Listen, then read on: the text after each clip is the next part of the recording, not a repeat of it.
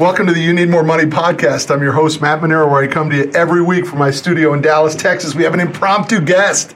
Yes. Martin Matthews from Atlanta, Georgia. How you doing, man? Doing great. Thanks for having me in here, man. You got it, man. What a treat. Martin reached out to me on social, said I got some business meetings in Dallas.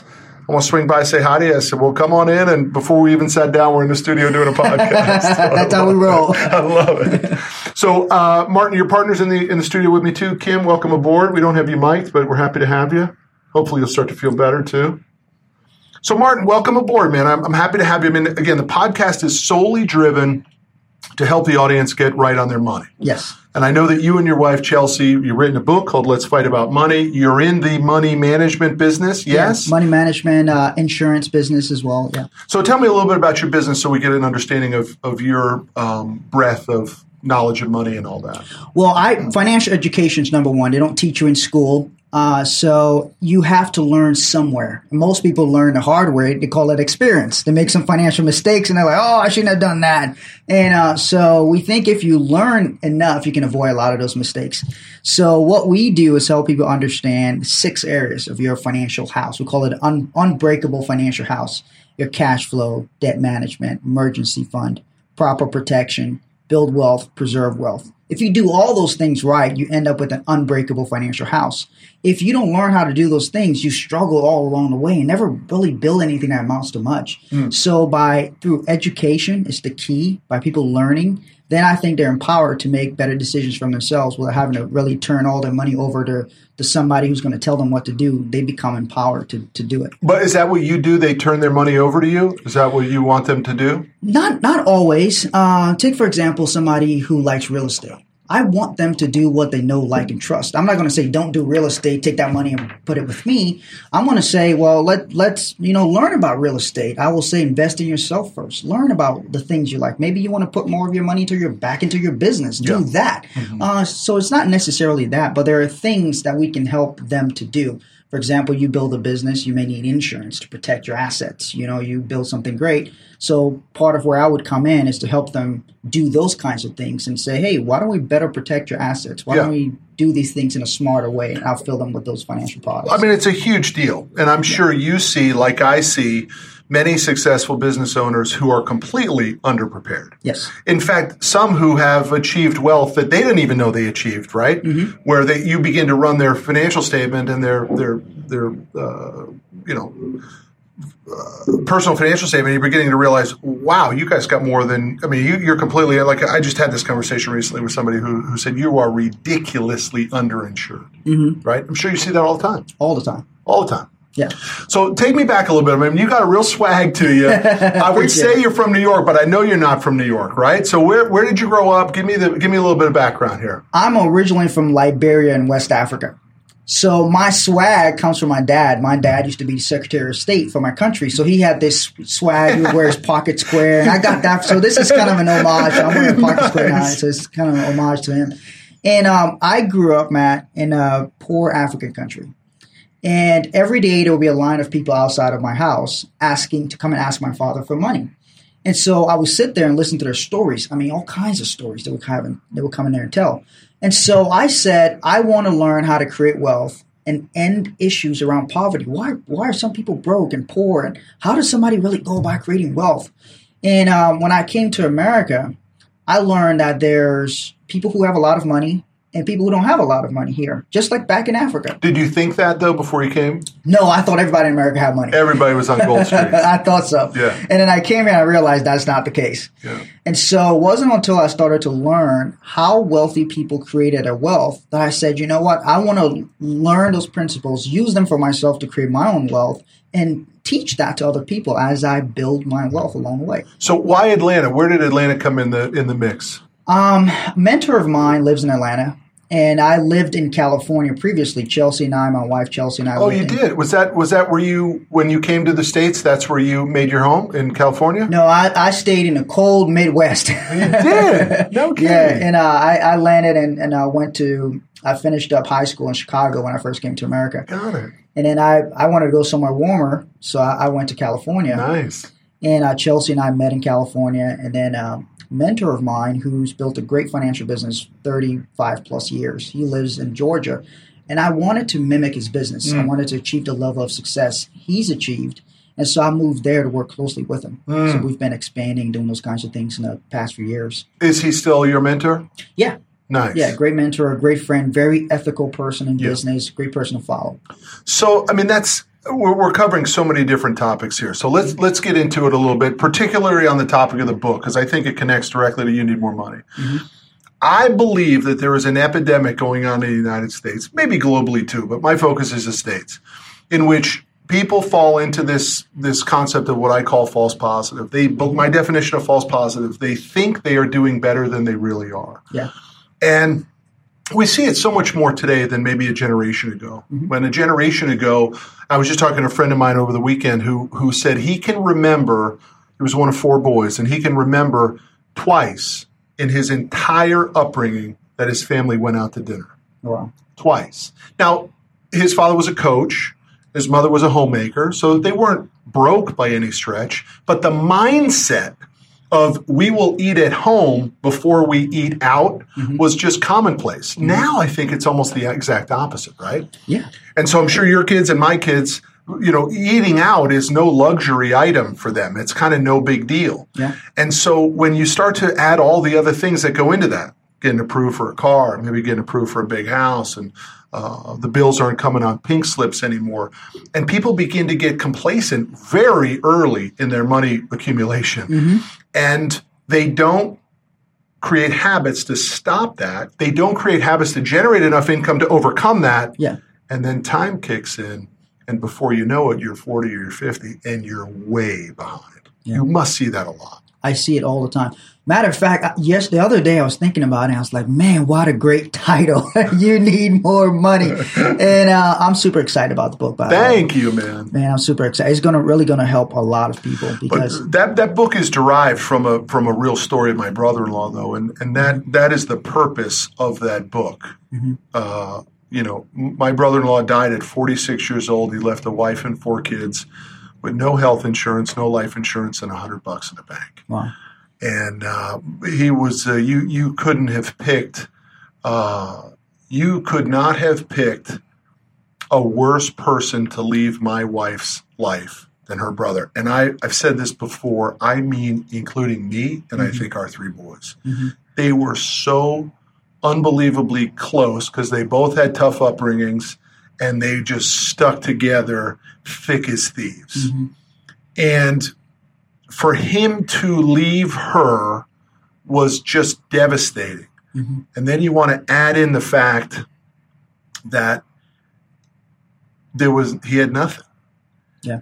And the book talks about twofold. One, how does that happen? We explore how that happens. And then number two, the amazing gift to be in a position to go in and help.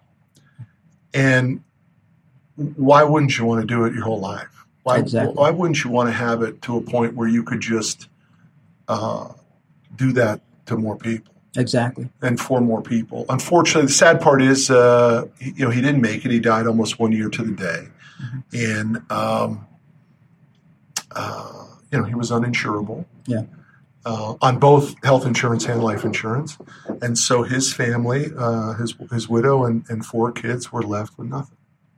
And so I wrote a little story about it and, and ended up turning into a book. But I appreciate your support in it. But I mean, it's amazing to me every tel- time I tell the story, it just gets me more invigorated mm-hmm. to get more people to care about this storyline because he was hardly alone in that in the, the way that played out. That's right. You know, uh, um, my story is very similar, and I, I appreciate your honesty in sharing it with others because, you know, it's through those experiences that people learn it can happen to it can happen to me, it can happen to someone I know. You know, my my grandfather didn't make it at 40 years old. Mm, My father didn't make it at 60 years old. gotcha. My uncle didn't make it at 50 years old. My younger brother died at 25 years old. Wow. So a lot of people in my family have passed away at a young age, and I always think about what they leave behind. One in terms of what legacy they leave, and then you know what kind of practical assets do you leave behind? Because you do leave others behind. What what's in place for them? And um, the, the the title grabs at you. Your your book, you know, it grabs at you and gives you just. I think it really smacks you across the face and tells you, look, this is it's re- it's real. You know, um, Yeah. almost half of Americans cannot come up with four hundred dollars for an emergency. I mean, if it, you need more money, that's the reality of it, and um, you know, it's it's so important for people to really take that seriously. Men, especially, um, you know, we tend to pass away before the women do, so we have to be leaders Yeah. and take those kinds of things very seriously, protecting our families. You know, if a man, if a, if you're at home and another man tries to break into your house, I mean, you will fight to the death to protect that family. Got to do the same thing financially. You do, and and it's not as difficult as we all make it seem. At least from catastrophic protection, Yeah. right? I mean, my brother-in-law could have had a term life insurance policy for a hundred grand or two hundred grand for fifty bucks, seventy-five bucks a month, Mm-hmm. right? The kids all had the iPhones and everything, um, but he didn't. And he didn't because we're so terrified of who, who to talk to about it, Yeah. right? Do we trust anybody that we can talk to? Can we admit where we are? What about when we admit it? What are the people around us, particularly our spouses, going to say about it? And um, and then where do we even go to get it? Where do we even go to fix that small problem? I, I hope the book wakes people up. The first half is the wake up call. Everyone that I've given the manuscript to has come back to me, and, and they're it scares them. Mm-hmm. And you know, I try to say, well, that's that's the purpose. Mm-hmm.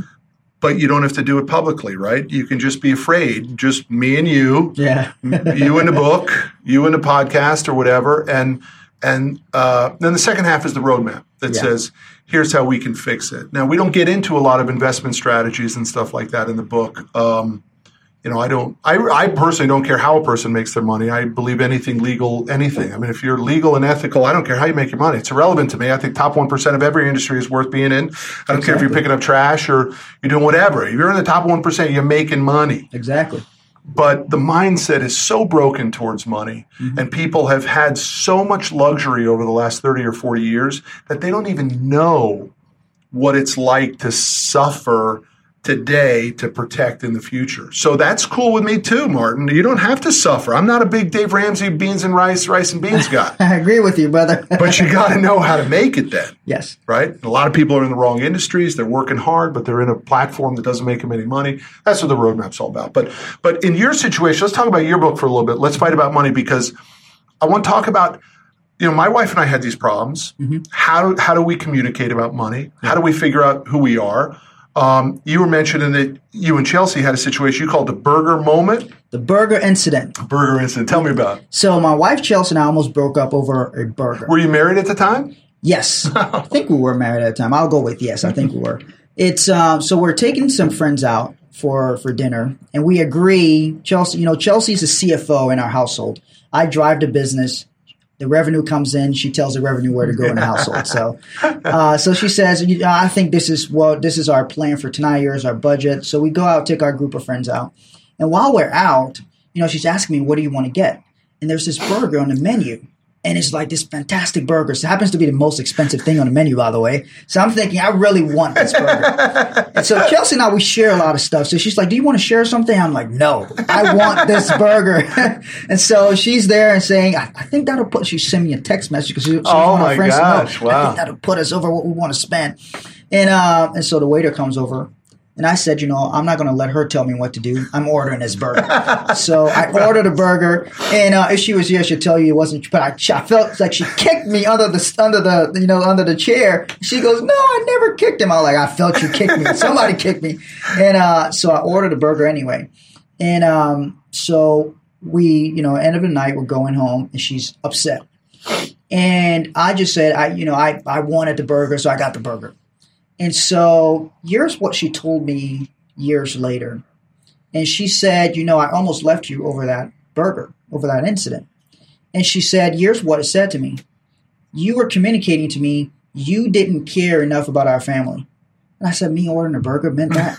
and um, and I said, you know what that communicated to me? It communicated to me that you want to control me that you want to tell me what I can and can't do, and I'm a man, I don't want to be controlled, you know, all that. Mm. So what happened was it wasn't really about the burger. The fight we have people have stupid money fights all the time. It's never really about the thing. It, the burger is not a, a expensive item.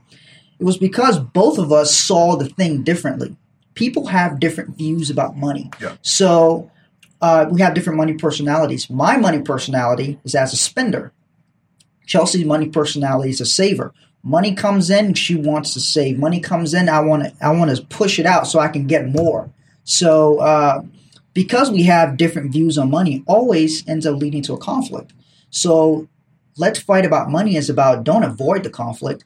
How do you confront? How do you have the tools? And we talk about the communication tools, when to, to have money fights, um, how to fight fair, how to fight for each other. Uh, because people are already fighting about money anyway. Either fighting about money or they're not talking about it. Yeah. So why not learn the tools that can help you? But you're very you're lucky that your spouse has that interpretation of money because a lot of men and maybe women too conversely um, aren't. They don't have that support spouse and so they're both spenders. Or the money earner is the saver and the money disperser is the spender right Yes. and that's kind of the way it is in my world i'm not a big spender i don't i don't i just don't have a luxurious uh, desire i really don't Yeah. and if I did, I'd go get it, right? But my wife, not that she has this luxury, but she likes to spend money. I went into the closet this a year or two ago and I couldn't close the door. I couldn't even like open the door. Let me phrase it. I kept like getting pushed back by the door and I look on the back of the door and I count there must have been like like 30 scarves hanging on the back of the door. So I couldn't push the door all the way open, right? And it, it was a, a eye-opening moment to me that my wife has a problem not with spending big money, but she has to spend. You know what I'm saying? And years and years ago, we create we we we already had these conversations, but we created a very simple rule. Um, my wife gets paid. We do not operate off of the same bank accounts. Okay. I run the big bank accounts and she gets paid every week and she can do whatever she wants with it. She has a few household things she got to take care of, but she, that gave her the freedom to go ahead and spend. But we very early on knew that she could not be part of the big account, right? Yeah. And as that big account became a big account, she started to resent me for it. Mm-hmm. And she started to say to me, why can't I get my hands on that? Mm-hmm. And I would say, because you suck at it. That's why you're going to spend it all, right? How did that work out for you? It didn't it didn't go very well, as you know, and I'm sure your book talks about, as it doesn't go for most people, right? That's right. And so we had to have a lot of heart to hearts about the fact that listen, this is this is my contribution to my legacy, to our family. It's my version of protection for you guys. Uh, don't screw it up, right? Don't don't don't block me on this one. Let me go do my thing with this account, right? Yeah. And you go do your thing with your account. And uh, for us, it, it worked out well. We don't have a combined checking account. We don't have combined credit cards. It's been separate. We've been married 19 years. It's been separate for 16 of those 19 years. Yeah. It just works for us. Yeah. But I think that strategy could work for a lot of people. But but how do you if it how do you break it? Right? How do you start and start to separate it? Because it was a trust issue for her too, Martin. Yeah. She was like, "Well, do you not trust me? Are we not together in this thing?" And I used to say, "Do you not? Are you trustworthy? Are we in it together? Because why? Why every time you get access to it, you suck it dry?" Right? Oh yeah, I understand that. Um, when Chelsea and I first started dating, there was some trust issues, not from me, but from her. She had been in previous relationships where people took advantage of her financially, went into her bank account, took money, lied about money, all these different things. So Yeah. she had major trust issues around that. Uh, and so I had to be willing to deal with and handle this scrutiny, extra scrutiny around money. But people have to find out what is the thing that works the best for them. If the thing that works the best for them is and you're in agreement, both people are in agreement and say, hey, we're going to have different bank accounts and I'm going to manage this one and we're going to give you a stipend or uh, get paid. I, I call it a salary. A salary. Stipend doesn't work very well. Yeah, there you go, Salary salary. and so we're gonna, you know, and then that, and and they're in agreement on that, and both people are happy with that arrangement. People have to find out what works best for them. I people always have to have a system. See, if if I don't have a system, I would just I would spend a lot of money. But having a system in place gives you know procedures, lets you know you know how to deal with things. That's your system. So you guys created a system, and then you know that's how it works, and you work everything off that. So let's talk about the other guy, though. He- He's not. He or she is not married. Um, therefore, they're not commingling this, but they're short. They're just not making enough. Let's talk about it from an age bracket. Guy or gal is in their twenties, Yeah. and they're they're just not moving the needle in net worth. What advice do you give them to get that ball spinning? First thing is you have to realize how much money you really need. One of my least favorite phrases is good money. And I always ask people, what's good money? Oh, this Oh, you mean good- I make good money? Yeah, when somebody says God, I Joe, oh, make I good money. too. what's good oh, money? Oh my gosh. Most of the time, it's not. It's crappy money most of the time. so what do you mean good money? I hate so it. they have to expand The- the- Yes. your your ability to have more. First of all, you got to be more, and then you do more, and then you're going to have more. How are you investing in yourself to grow in your twenties? What are you doing to make yourself more valuable in the marketplace that somebody will want to move you up, or you're going to start your own deal, whatever it is, side hustle that turns into a main hustle? You got to get realistic on what is the real money that you need. Like you're saying, you need more money. People aren't realistic with how much money they really need. Yeah, no, people are chasing these ridiculously old dreams. Yeah. Right. They're, they're, they're, they they have no concept that the money is moved. Yes. And they have not moved with it. It's a big, what you're talking about is a big problem. Yes. People say I'm good way before they're good. No. And and uh, look, and sometimes in our society, the drive to go get the financial resources you need is sometimes people think something's wrong with that. They think something's wrong with going out there and making the revenue you need. There's nothing wrong with taking care of your family. There's nothing wrong with success. You you you have an obligation and responsibility to do that. So don't let anybody stop you and, and, and or you hold yourself back because you think that if you start going out there and, and try to advance and do more, make more, that people are going to think you're just about money. Look, at the end of the day, you need money. I don't, I don't, I think people say that as an excuse, Martin. I really do. I, I think the reality is most people keep themselves down. I agree with that. that, that, that they don't have these huge external forces that are telling them, hey, don't be aggressive, don't be ambitious. I think they temper it themselves, right? Yeah. So talk to me about a guy in his 40s. Now let's let's give the picture here. This guy has a decent career. He's been maybe a company for a while, on his own for a while. He's got two kids. He's getting worried about college. Spouse is not necessarily working. Uh, been the homemaker, or maybe he's been the the the the, the stay at home dad, whatever it is. But he's behind. How does that guy fix the money situation? How does he make up the gap? Well, he's got to figure out one how to earn more, uh, because you can't get rich without income. And if you have a gap, saving, cutting expenses isn't going to solve the problem. It doesn't move the needle enough usually. It's a band aid. Yeah. Okay, you need to expand, create ways to to earn more revenue. The other thing is maybe spreading himself too much. Maybe you can't afford to send your kid to college. Let your kid figure out if they want to go to college. Yeah, Yeah. It, it's a it's a real conversation you need to have. Are they going? Maybe they'll go get their own loans, or maybe you help them with a little bit. I see people with too little try to do too much. That's great, great advice right there, man. Trying to save for kids. I see a lot of single moms, by the way. So you see a lot of single moms. They really feel they want to save for their future, but they want to help their kids. And they make if they're making little and they're trying to spread the money here, you know, it just doesn't. There's not enough to go around. You got to make this tough decision and mm-hmm. say, mm-hmm. look, I got to take care of me because if I take care of me now, you won't have to take care of me later as my Strong, child. man. I like that. Yeah. It's probably, you have to have that conversation with clients sometimes. I sure do. And I have to tell them this is the reality. I, if I don't tell you the truth, who will? So I tell them this is the reality of where you are, and it's my job to tell you the truth, and you do with it what you will. So that must be very freeing for you, though, to be able to have that, to be able to be a trustworthy and uh, guy with lots of integrity, to be able to look at the situation and say, "I'm not. I'm just the messenger." Yes, Right. That must be freeing for you to be able to, to, to be able to have those conversations. It is. It's also very tough because I'm a relatively young guy. I, I've been in the financial business for, for I've started in my early 20s. I'm in my early 30s, but a lot of my clients are much older than me. And so I'm talking to them about, Right, right, right. and but I have to say those things and say, look, man, you can't spend it on this. You can't do that. Mm. You, yours, yours where you have to focus. But you've got you say it in a way with respect, but you say it with the truth and kindness, so they understand. Hey, I'm just telling the truth because I really care about you, and um, you know I will do these things to help you to get to where you want to go. But you, you say the truth is the truth, no matter who, who the messenger is. So that's an important thing. for the audience to get their hands around because there will come a point, whether you tell it to yourself or life tells it to you or your financial advisor tells it to you, whether you won or lost at the game of money. There is no, everyone plays that game. Mm-hmm. And you, there will come a point where you will have won it or you will have lost it. Uh, I personally believe that that it could happen multiple times in your life. I do not believe that time, if you're in your 60s, which is probably the third component we should do, guys in his 60s, kids are out of school, maybe he or she did overindulge the kids, they paid for their college, all that sort of stuff. Kids have no loans, but they have no retirement. Yeah. I believe that person can still make up for it.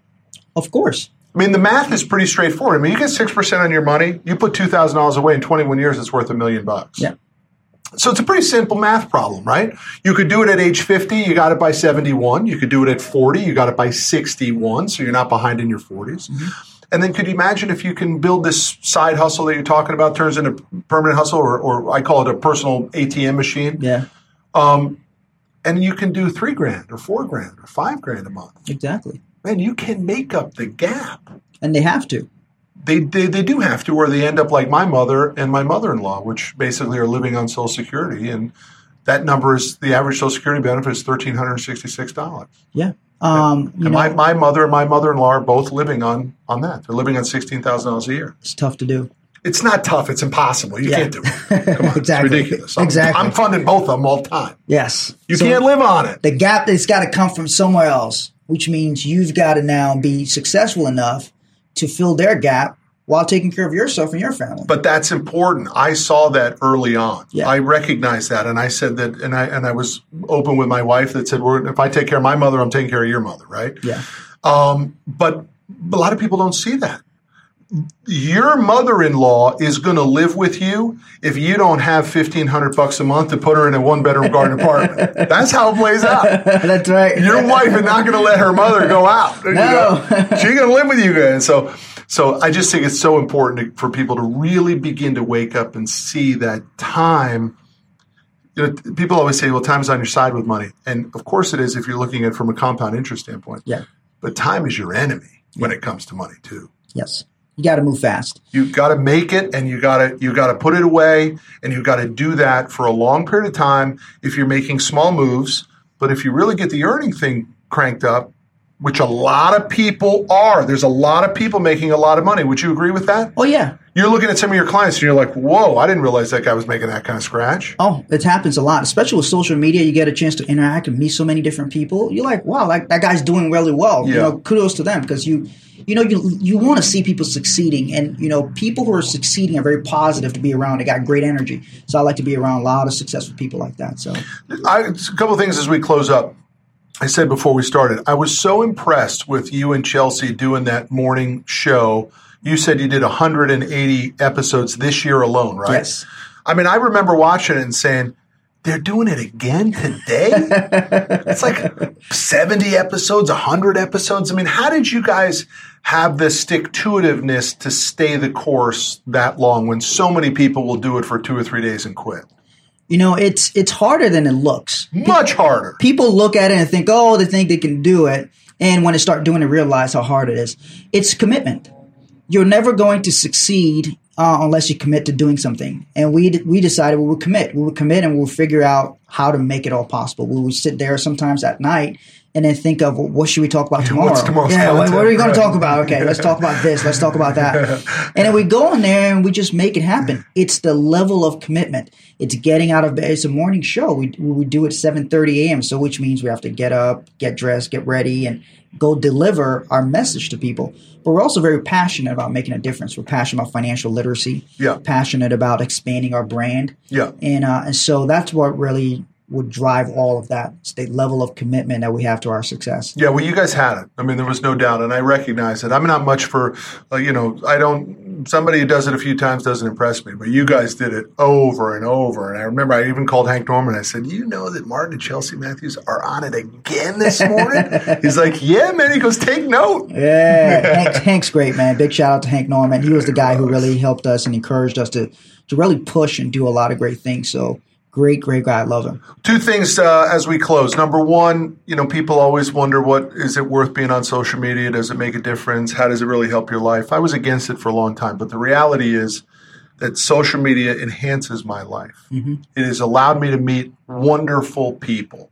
You reached out to me. We're here. We're doing this. We're having fun. It allows me to meet you now in person it, it enhances your life if you do it long enough and you stay committed to whatever that causes. Yes. The second thing we got to do is you got to sign my booth, man. Yeah, every guest in here it. has to sign the booth. So, let's Martin, thank you. Hey, where can people get the book? You can go to let'sfightaboutmoney.com. Cover shipping and handling. We'll send you a copy of the book. We'll sign it. Oh, that's cool. What's that about? Five bucks? Somebody's going to pay about five bucks? Seven ninety five. We do it for. Got it. And uh, cover shipping and handling uh, of it, and um, we'll we'll autograph it and get it out to you guys. That's um, nice. Yeah. Let's fight about money.com. Yes. Okay, buddy. Thanks for being on the show. Thank you, Matt. Appreciate See you all down the road. Bye. That's our episode this week with your host, Matt Manero. Check us out every Friday at 12 p.m. Central as we discuss money, your life, and how you need more money.